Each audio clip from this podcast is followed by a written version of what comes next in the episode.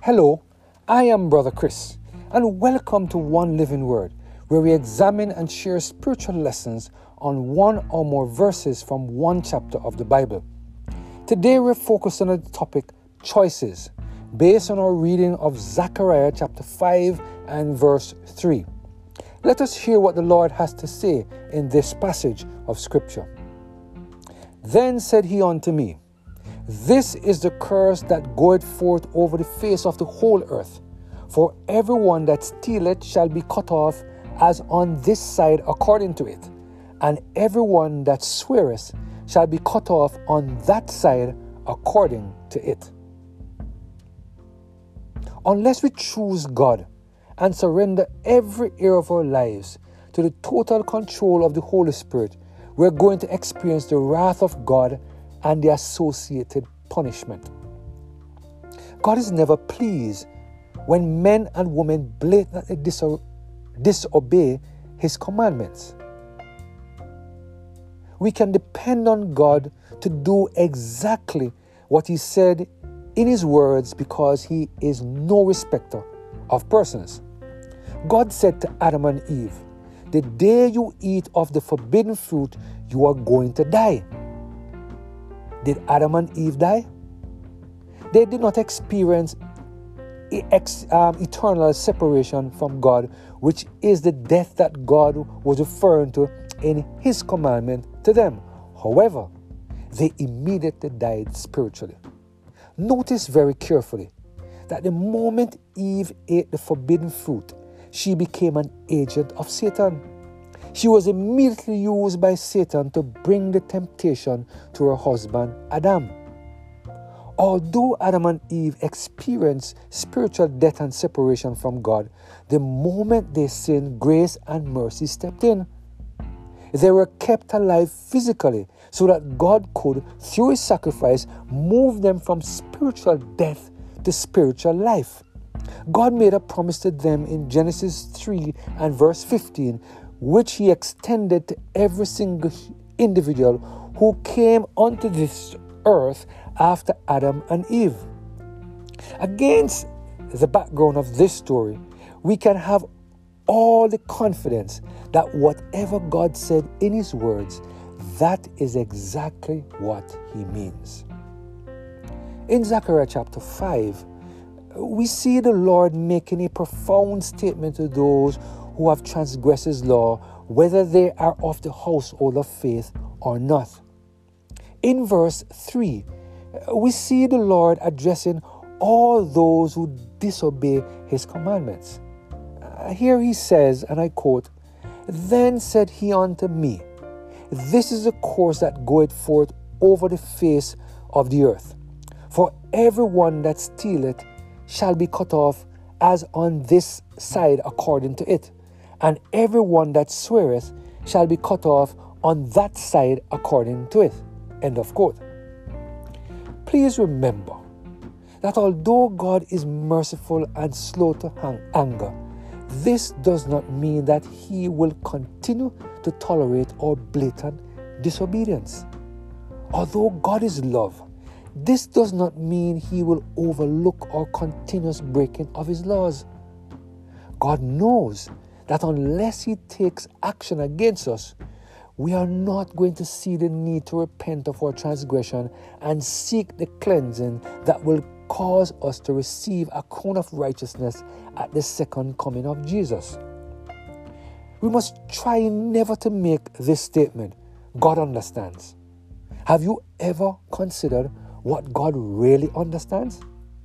Could it be that God understands He has given us everything that is required for us to live above sin? Could God understand that we have everything at our fingertip to help us to abstain from every appearance of evil and to gain victory over our carnal nature?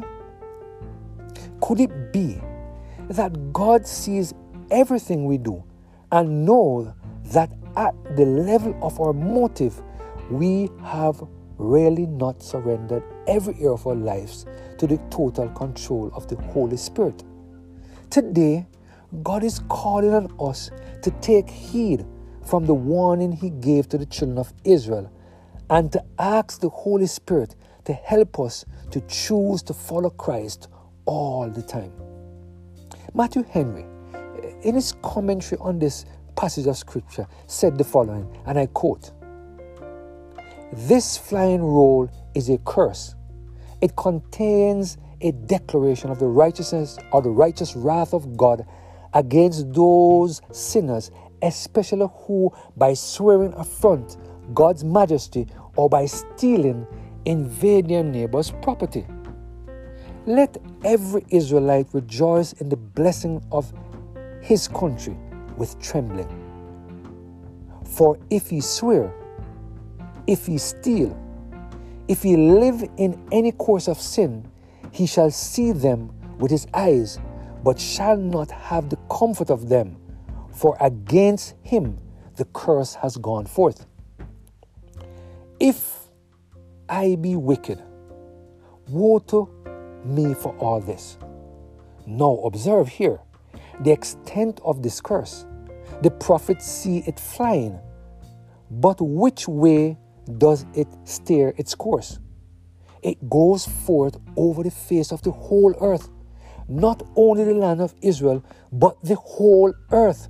For those that have sinned against the law written in their hearts only show by that law be judged, though they have not the book of the law. Note, all mankind are liable to the judgment of God, and wherever sinners are, anywhere upon the face of the whole earth, the curse of God can and will find them out and seize them.